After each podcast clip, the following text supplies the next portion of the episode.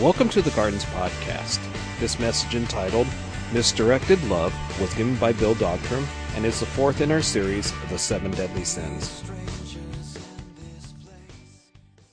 We are um, finishing up the last in the series of three sermons on the on the seven deadly sins.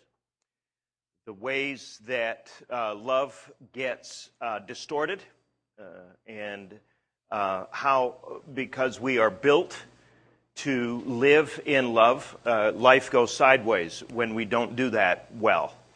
Uh, we've talked about what happens. The First, first week we talked about what happens when love gets perverted uh, and, and, and ends up showing up as pride uh, or as, um, as uh, anger or as envy.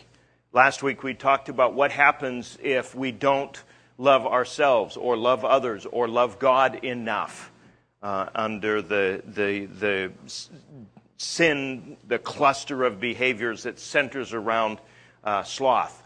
Um, and tonight we want to talk about what happens when love gets targeted towards something that it should not be targeted towards.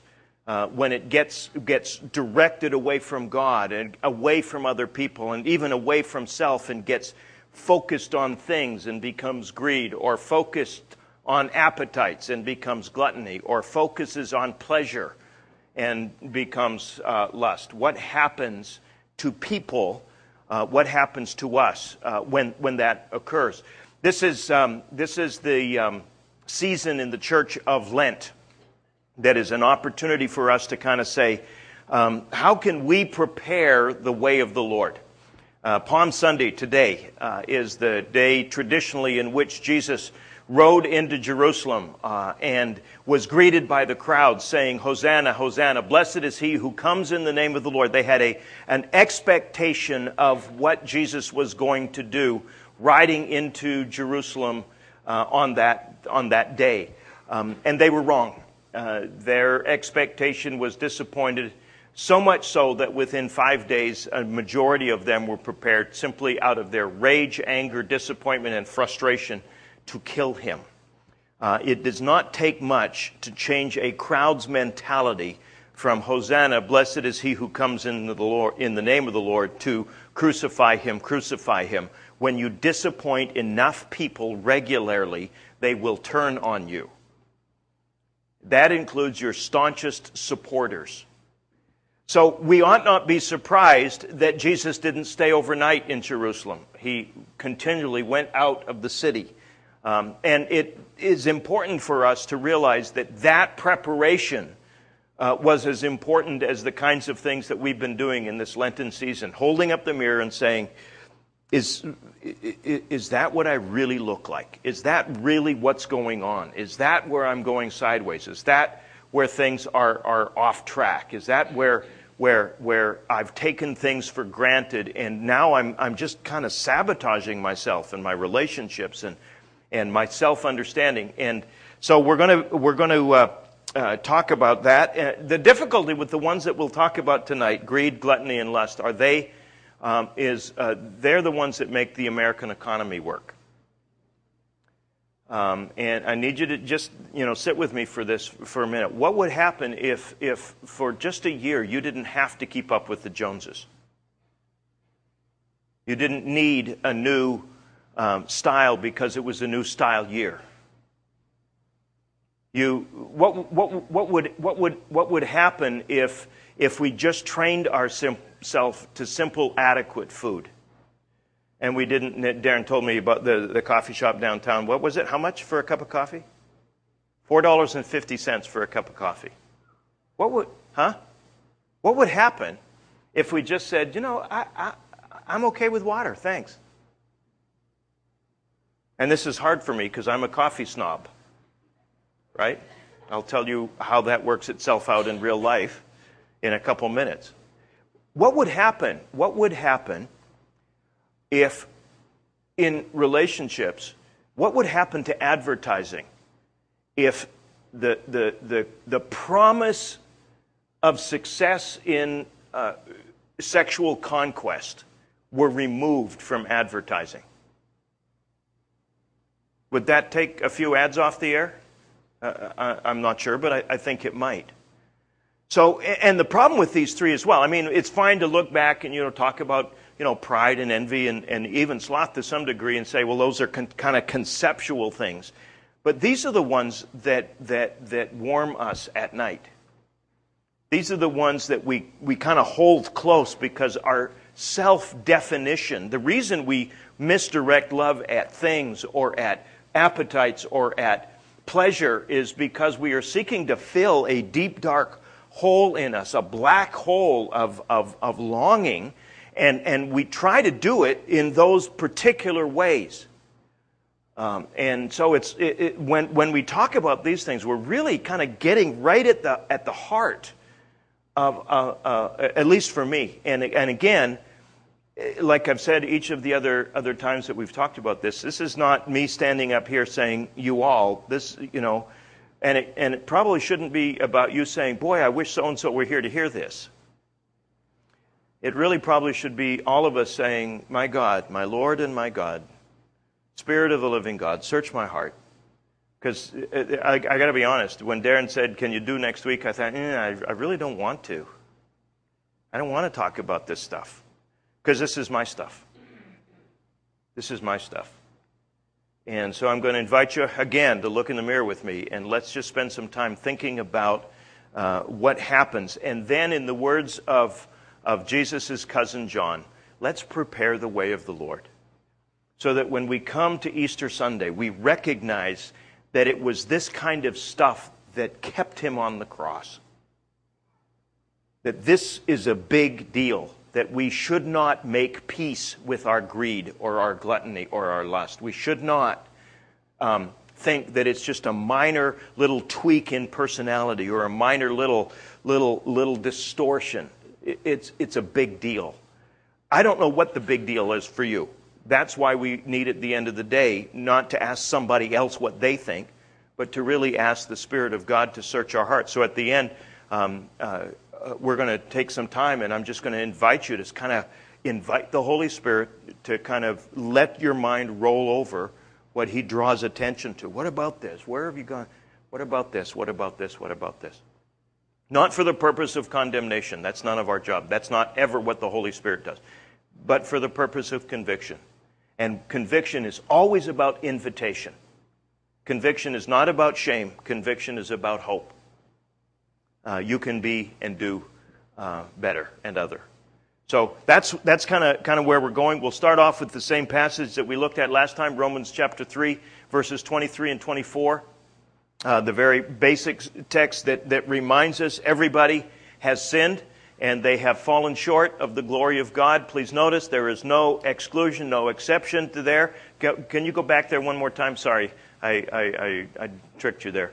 Um, sinned here, again, like we said, is to miss the mark, to miss what we were intended to live by, and the result of that is that we have fallen short of the glory of God. And I'm suggesting to you that, um, that we, you, are the glory of God. Remember, you were created to be His image, and as His image, to exercise His authority in the world. And when we sin, we fall short of ourselves. It is ourselves that we sabotage. It is our essential self that goes sideways. And we fall short of our own self. We damage and destroy and limit ourself. And that is the, the falling short of the glory of God. But fortunately, God is at work. Go ahead in the next one having justified us freely by his grace through the redemption that we celebrate next Sunday morning that came by Jesus Christ. So God is at work. Grace is poured out. We invite grace into the middle of the mess. Please, please, please do not try and deal with what the Holy Spirit points out to you tonight on your own. You cannot do it. You will never become a less greedy people by counting to 10 or by living in a desert someplace or by denying yourself all of the creature comforts. You will never get there. You will never become a less gluttonous person by starving yourself to death. You won't. You just won't. Because that's not how you get there. The only way we get new life, the only way we resume the place. Remember, the mission of God from the beginning of Genesis chapter uh, 3, when we, when we chose that course and fell short of glory. God's mission has been to restore us to our rightful place, to our rightful position, to our rightful responsibility. He is the only one that can do that. So we always want, we always need, we always call on, we are always at the mercy of grace. And in fact, I, I, let me just say this one thing real quick here. The more mature you get, the more you develop in Christ, the more, um, the longer you serve Him, the more grace you need. Grace is not needed most when you begin. Grace is needed most to get you home in time for dinner. So grace is not a, a, an option that gets us started and now we kind of truck along on our own momentum. Grace is required at every stage, and more and more and more grace is required the more and more mature we become. That make sense? So tonight we're going to start to talk about these uh, difficult sins because they are the engine of American culture and uh, and and and and and kind of kind of uh, takes take us uh, kind of by the scruff of the neck. The first one we talk about is greed.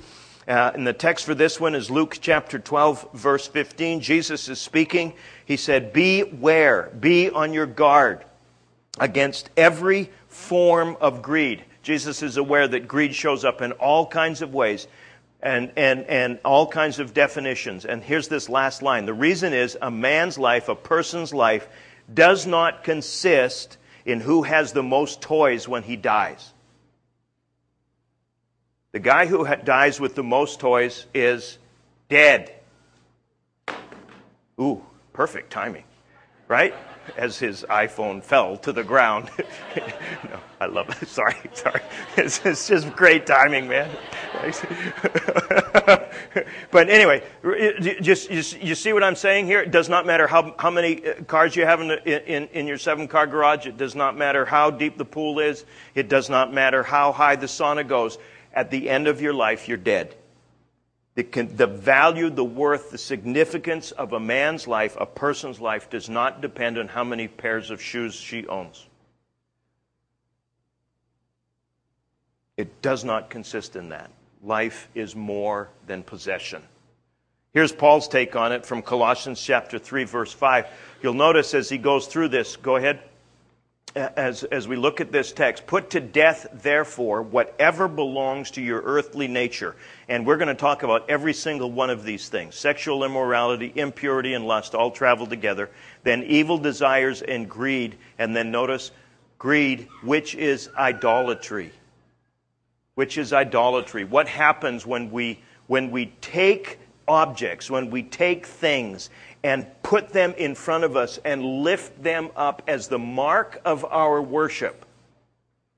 Is that we begin to shape our souls to be like what we worship.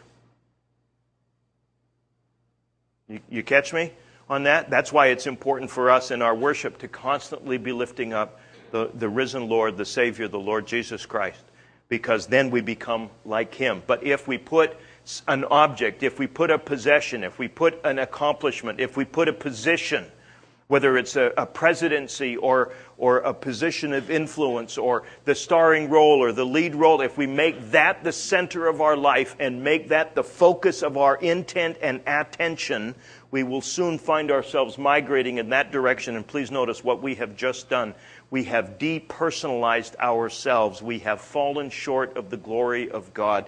We have lost our souls. What benefit is it, Jesus asked, if a person gains the whole world and loses him or her self, their soul? So, those are the two verses that we're going to look at. Uh, what happens when love gets directed towards things?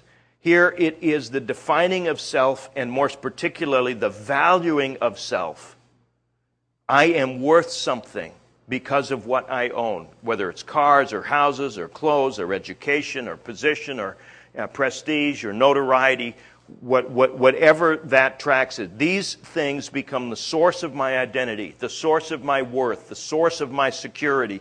Our, our, our bumper sticker is I have, therefore I am.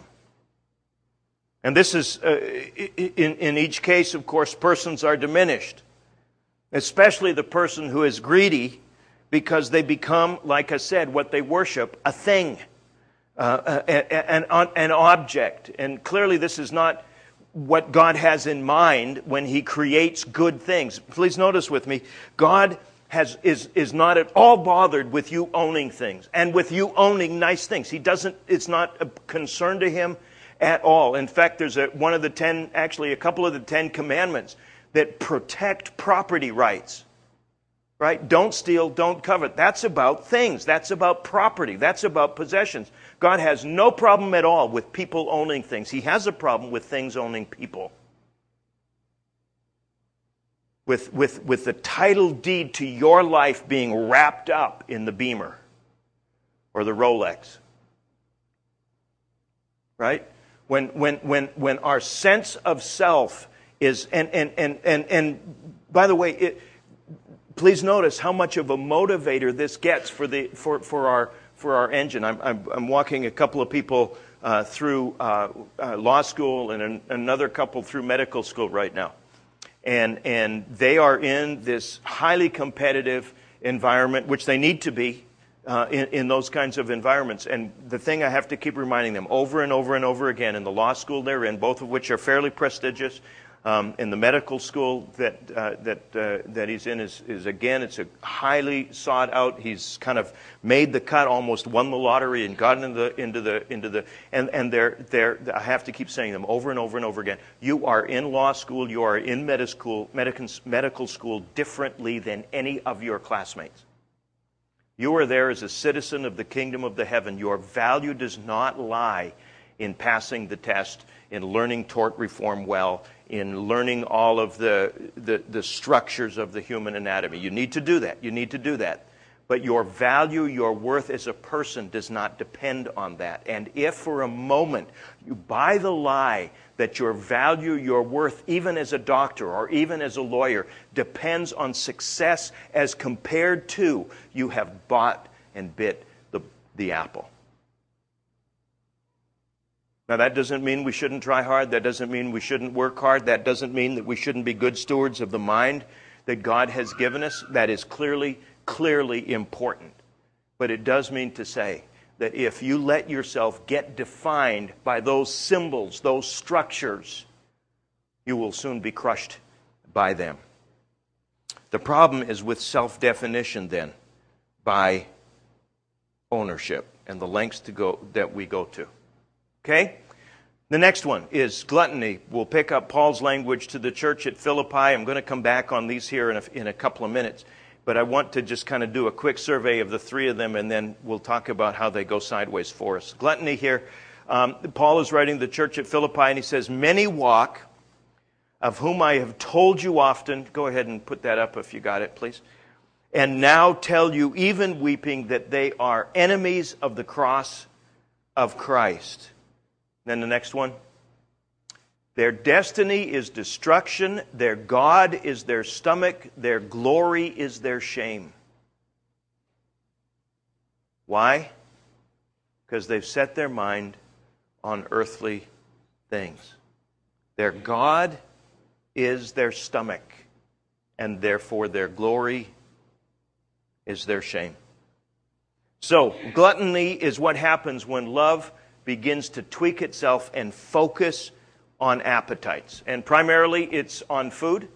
And this works in a number of different ways, uh, where usually in, in, when we hear the word gluttony, we hear about this, these massive uh, quantities of food and consumption for the sake of consumption. Uh, and, and that is clearly an issue that we need to address. Frankly, I think we need to address it in, in, our, in, our, in our nation, where where our garbage disposals eat better than two thirds of the world's population. We need, to, we need to deal with this. I don't know if any of you happened to watch TV last night and saw Jamie Oliver's uh, uh, um, attempts to, to turn around a school system, and I can't even remember where it was now. Uh, anybody know what I'm talking about? Is this illustration worth even pursuing? Uh, yeah, thank you. So, so he, he was there trying to say, look, you're, you're eating yourself to death. Parents, you're, you, by, by, by what you're feeding your children in the quantities that you are feeding them, you are, you are sentencing them to a life of obesity and early death. Can we please just learn how to eat healthily? So, this idea of gluttony is, is, is, is, a, is a huge one in our culture. Uh, and, it, and it's, but, it, but I got to be honest with you, the, the, the real pernicious part of gluttony is not seen with the wheelbarrows at Hometown Buffet. The real problem with gluttony is the, the, the side that it takes with the development of an excessive pickiness with regards to food. Where I can't be happy with what I eat unless it's. You know, go to the, go to the grocery store if you do your prayer walk and you happen to walk past a Vons or something and you can take some time and just go in there, count how many bottled waters there are. How many varieties of bottled water are there? How many varieties of EVOO are there? I'm an aficionado of the Food Network. Right? Pictures of Rachael Ray hanging. That's not true, but thought I'd make that up. Right? Or, or extra uh, you, you, know, the, the aged balsamic vinegar. How many varieties do we actually need? I had a friend who was a missionary in Guatemala and came back, uh, and his wife sent him to uh, the store to buy something. Uh, when they got back, I can't remember what it was now, and he said he walked into the store and was paralyzed by choice. When you go to Guatemala to buy vinegar, you go to Guatemala to buy toothpaste, you go to Guatemala and you go into the store and buy laundry detergent, it's fairly straightforward. You buy laundry detergent because that's what's there. Right? But here you've got 18 varieties of one manufacturer's type.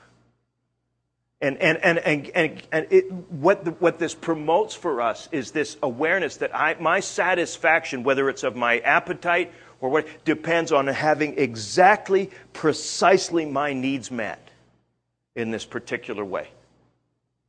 And it ultimately reduces me to my appetite. It ultimately reduces me to the, to the uh, um, uh, uh satisfaction that comes from having exactly, precisely what I want. Now, please don't, don't, don't, don't miss the point here again. God invented flavor. He invented food. How many know, know this? He invented food that tastes good. God knows how to barbecue. Any, anybody with me on there? If you read the Old Testament, you, you recognize God invented grilling. We're, we're, we're okay with that, right? He, he invented all five of the taste profiles, right? Including the new one that they just, um, what is it, umami? Anybody know what I'm talking about? Edamame. Is that what it is? Umami, edamame? I don't know what it is, but it's, it's, I love, that's my favorite one of the whole, whole bunch. This morning we tried to do all, you know, four and then five, and I couldn't, couldn't get it right. But anyway, he, he knows, he knows, he, and he's not at all bothered that when you bite into a fresh peach, you, you, oh, he, he, he said, he, he, he, he, he, he says, thank you, and, and you're welcome. He knows, he knows, he knows how things take, and he's not bothered by that. What he's bothered by is when you can't be satisfied with less than perfection as you define it when it comes to food. And, and does, does that happen? And we'll talk a little bit about how this goes sideways here in, in a minute. The problem comes when we define ourselves by our appetites. The next one I want to talk about briefly is lust, and we've talked already about this in the Sermon on the Mount, so we're not going to spend a huge time on this.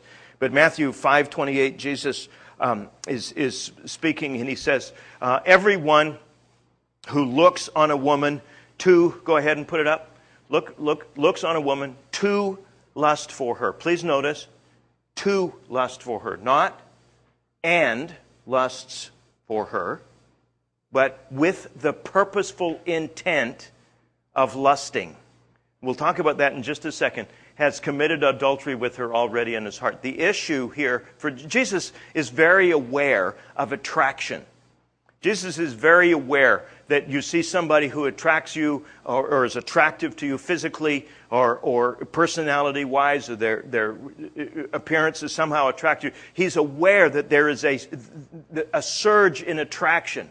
He is also aware that you can control that that you don't have to act on that. His problem is not the attraction. His problem is the development of that attraction with the purpose of cultivating lust. That is, with the purpose of taking that desire that is natural and is, is and is entirely appropriate, and instead of saying, all right, that, yes, he, he is an attractive person, she is a beautiful woman, thank you, and move on. Instead of doing that, we take and narrow down, and, and, if you, and, if you, and if you follow this out, particularly in the pernicious forms that it's taking in what I consider to be one of the most diabolical inventions in the history of humankind, the pornography industry on, inter, you know, on the internet. Fastest growing industry, billions of hits daily, uh, and, and it is a major source of, of uh, or a major um, uh, consumer, and that's as the, the word that we need to use of, of women and children, particularly, who are kidnapped and sex trafficked for that purpose. Almost, uh, one estimate ranges uh, up to 75 to 80 percent of all internet pornography is made with slaves. So when you innocently click on a link, please notice that what you are doing, what we are doing, is supporting sex trafficking. I really don't care how many petitions you sign. I really don't care how many placards you carry. I really don't care how much money you send to stop it. When you click, you say, I'm in favor. The enemy knows that we are built with desires and knows how they can be taken, used to take us sideways. Do you know that? Because if you don't know it, and he does, he is very happy to invite you to his shell game at the carnival every single time. Because, candidly, he doesn't need to invent any new sins for us. The same old ones, the same old temptations work time after time after time after time. And every single time we walk up to the booth and we say, I'm going to do it this time. And every single time,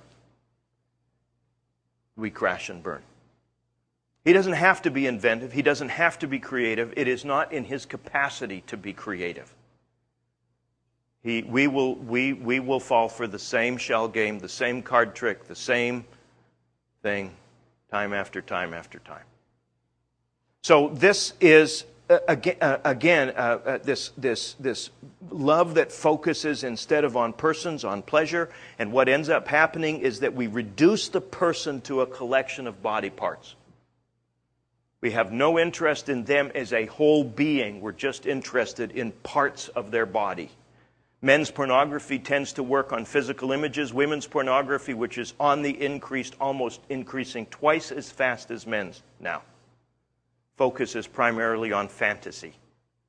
For women, it's mostly about emotional connectedness. For men, it's mostly about physical um, and technical pleasure but it's just as deadly to the soul. We define ourselves by our appetites, we define ourselves by our pleasures.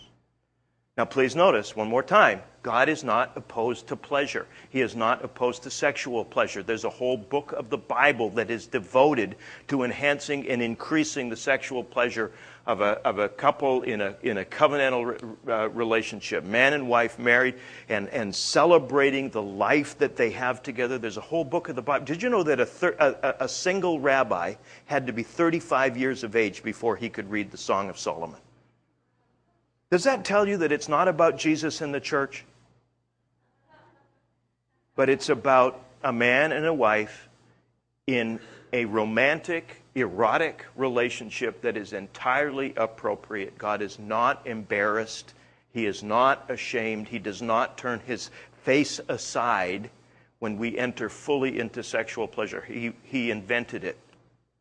But he, he knows how powerful it is, and that's why he's created the parameters around which it needs to exist. Otherwise, it will come. If you take that one tiny component, not insignificant, but bottom line, in a marriage relationship, it's a fairly small component. If you take that small thing and move it to the center, it loses its capacity both for pleasure and for intimacy. If instead you leave it where it belongs and work on the other intimacies social, intellectual, emotional, spiritual, and physical intimacy that is not sexual, then sexual intimacy can be improving and increasing in its value and significance, and you'll have your best sexual relationship with your husband or wife on your 35th, 50th, 70th wedding anniversary. And I know you don't want to go there. you know. But Jesus wants you to go there. So he doesn't want you to blow yourselves up by defining yourselves with desires that then sideline your real capacity for pleasure. You with me on that? So, so let, let, let's, let's look at this. Um, the problem, again, is when we reduce persons to objects and, and reduce ourselves to a collection of appetites. So, in each of these cases, um, and I'm going to now just walk through these three one more time because I want you to see what happens, how they work. The principal part of each of these three temptations is not in the acquiring. It, it sounds strange to say this, but greed is not satisfied when it gets. Gluttony is not satisfied when it eats. Lust is not satisfied when it experiences that physical pleasure, except for a moment. And then instantly, the quest begins again. It's not primarily about the satisfaction per se. It's about the conquest. It's about the planning. It's about the strategizing. It's not that, that, that the greedy person doesn't enjoy for a moment the pleasure he, he has by sitting behind the wheel of that new car. It, it, it, it's just that as soon as he drives it off the lot, if greed is really what's going on, he's already starting to plot the next car. You see? It's that, it's that, it's that when, when you sit down finally at that meal that you have treasured, right? And, and planned for, and, and, and so on and so forth, and you, and, and you enjoy that meal. It is, it is, is within seconds you begin to do the, the, the Iron Chef.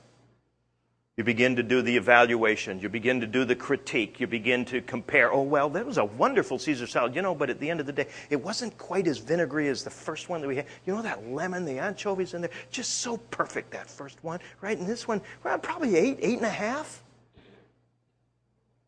What have you done?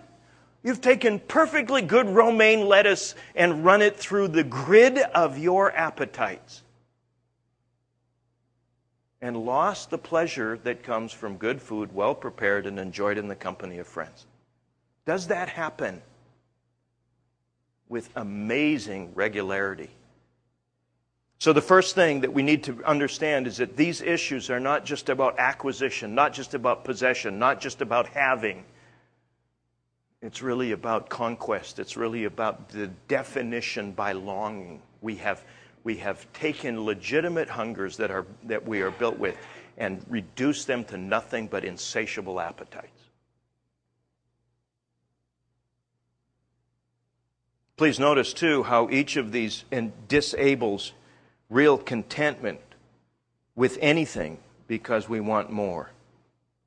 So, greed is not content to have, it wants more and other. Uh, I don't know if any of you have had the chance to go up to San Simeon and see Hearst Castle. One of my favorite stories that illustrates the point that I'm trying to make here. It's a fascinating place. I just, I, am I'm, I'm just fascinated by the place and some beautiful architecture and art and so on and so forth.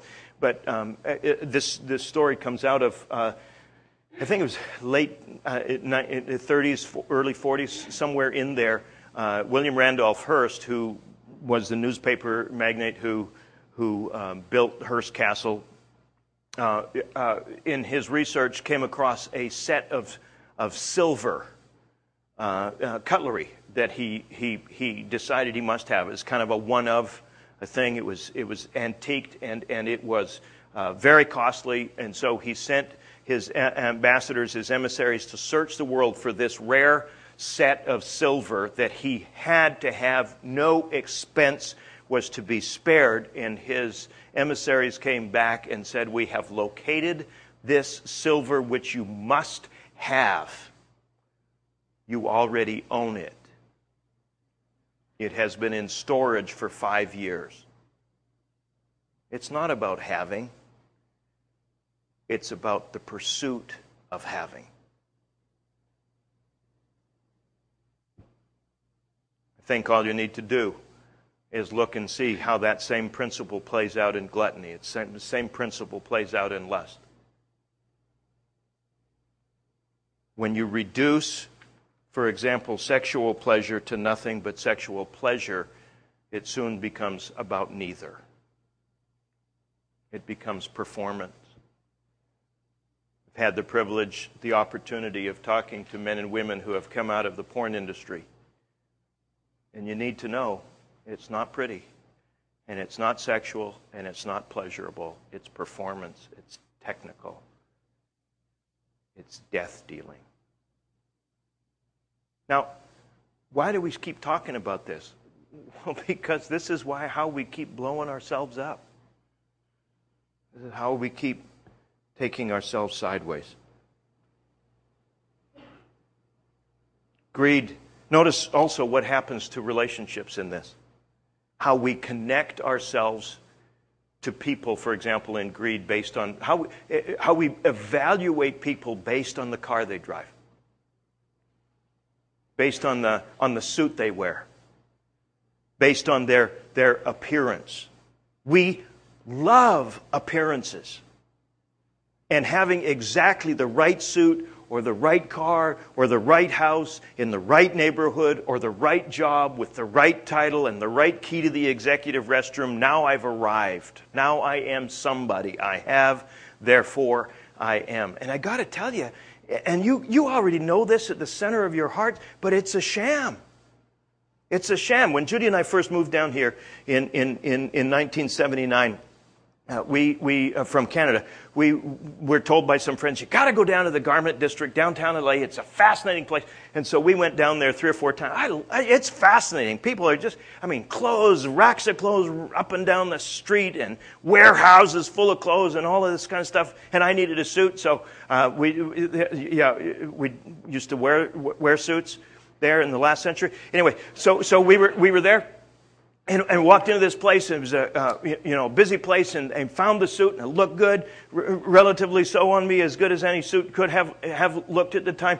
And and, and so we're we're ready to do the, the deal, you know. And and it's just it's fun down there. It's just, uh, how much how much do you want for the suit? And he said it depends. What, what, what do you mean it depends? Well, it depends what label you want in it. What? What do you, what do you mean? Yeah, yeah. Uh, the, the baseline price of the suit is, is $150. Um, it, but if you want Calvin Klein label sewn into the, that'll probably run you closer to two, two and a quarter. What? You know, I'm Canadian. I don't, I don't, I don't, I don't get this. so the, the, the material, the cloth, the tailoring will be identical and that's $150. Can I just buy that? No, you have to buy it with a label. I just want to know which label you want. And I, well, what, are the options? So, well, we, we did the Calvin Klein, and sensing perhaps that he was about ready to land a big one, well, he gave me, I can't even pronounce it, it was kind of an Italian designer. He said, I could put this one in. I could put this label in. Now, that's going to run you three, just maybe just north of three. And 150 for the, for the whole thing. I mean, you know, wool. And this little piece of material is by itself 150 more dollars? Well, yeah. Because appearance is everything. I, I, didn't, I didn't buy the suit. But I wonder how many other things I've bought for appearance, paid premium for, just so I could say.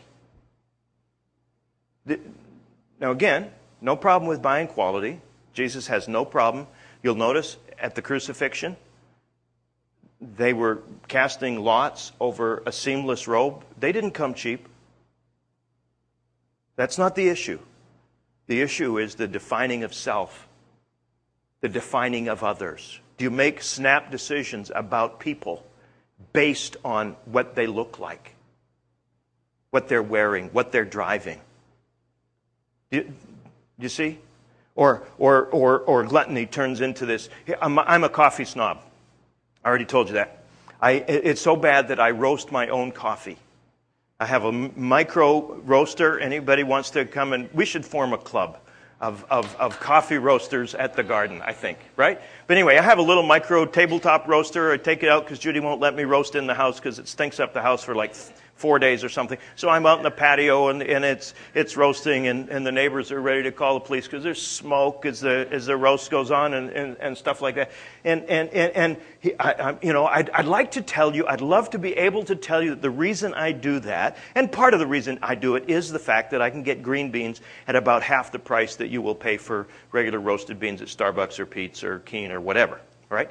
Uh, but, but the truth is, that's not really the bottom line. The really the bottom line is that I love the flavor of my own custom roasted, micro brewed coffee in my French press. I just love that.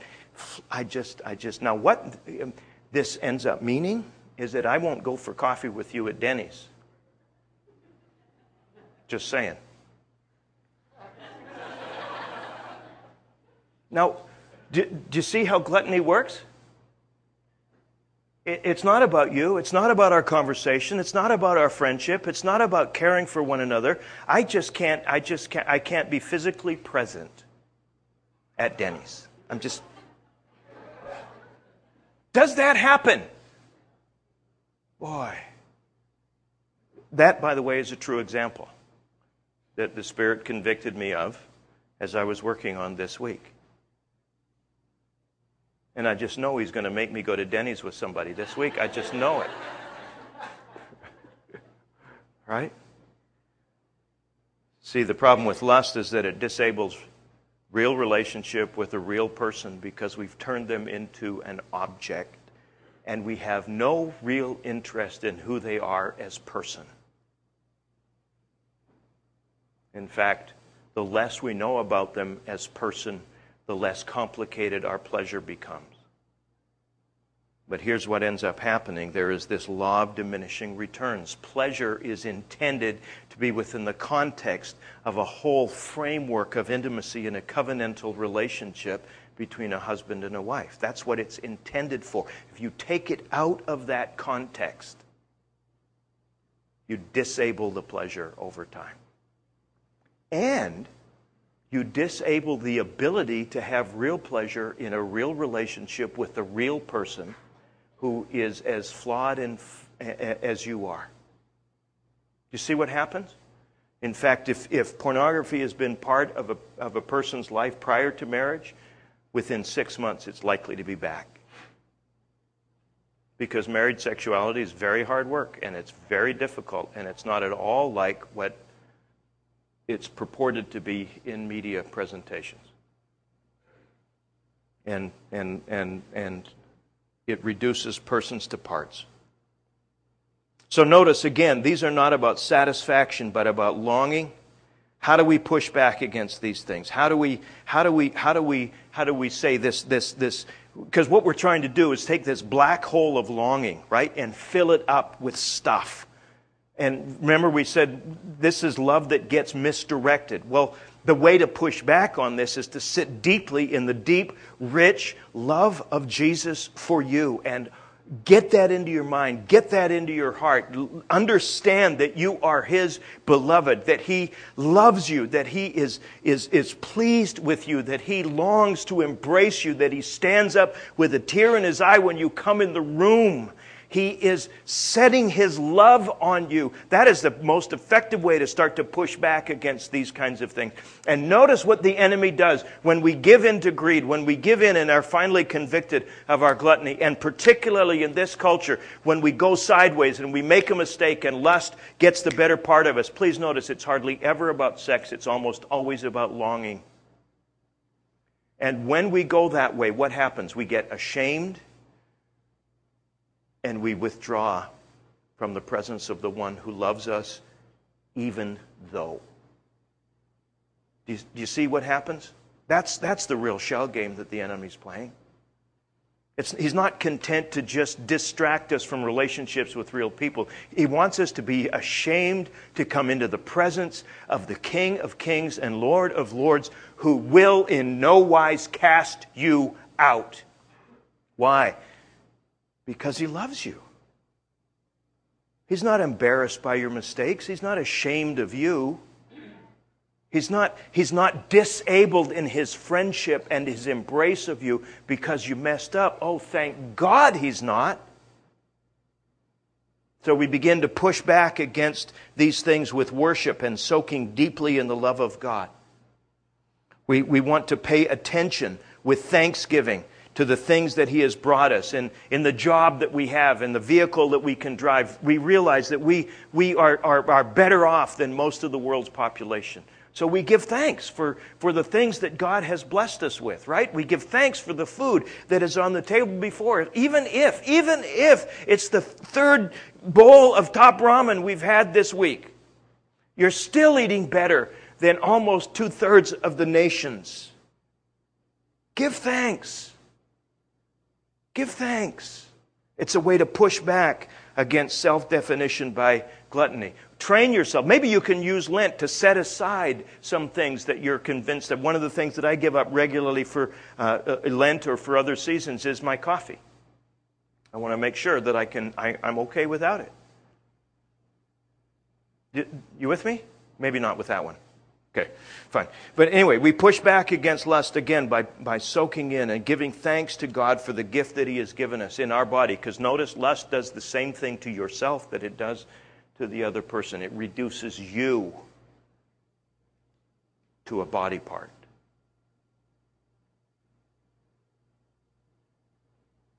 Now, hopefully, what has happened in the course of these last three weeks, you have come to the awareness, as I have myself, that we need a Savior. That if these are the things that we're regularly tripping up on, I can't save myself. I need somebody to come and help me. I need grace. Today is Palm Sunday, like we mentioned before. And I want you to notice that the, we, we, we serve a king, we celebrate a king, not, not who came, came, came uh, uh, uh, uh mounted on a, a chariot and on a great white horse, flaming sword in hand. We don't, we, he didn't come like that.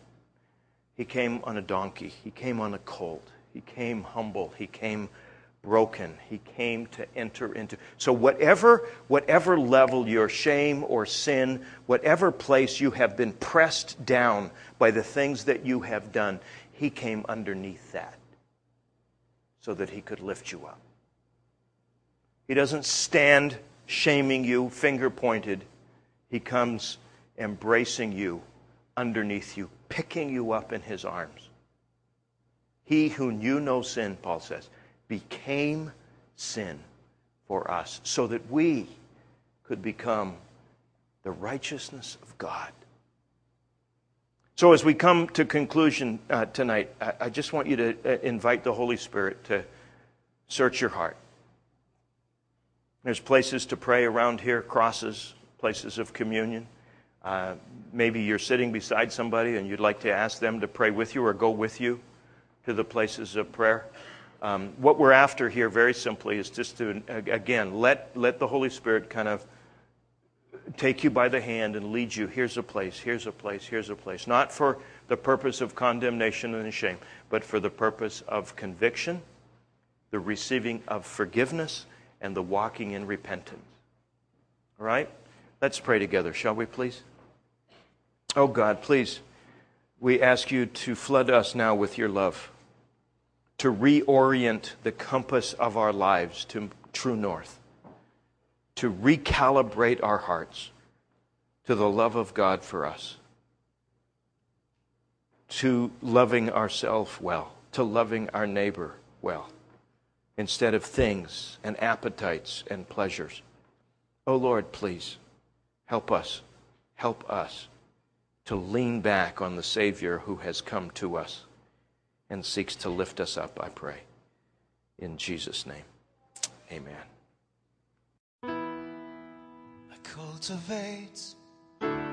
Thank you for listening. If you'd like to hear other messages from the garden, or would like to find out more about the Garden Church, such as our Easter service being held on April the 4th, 2010, please visit us on the web at thegardenlb.org.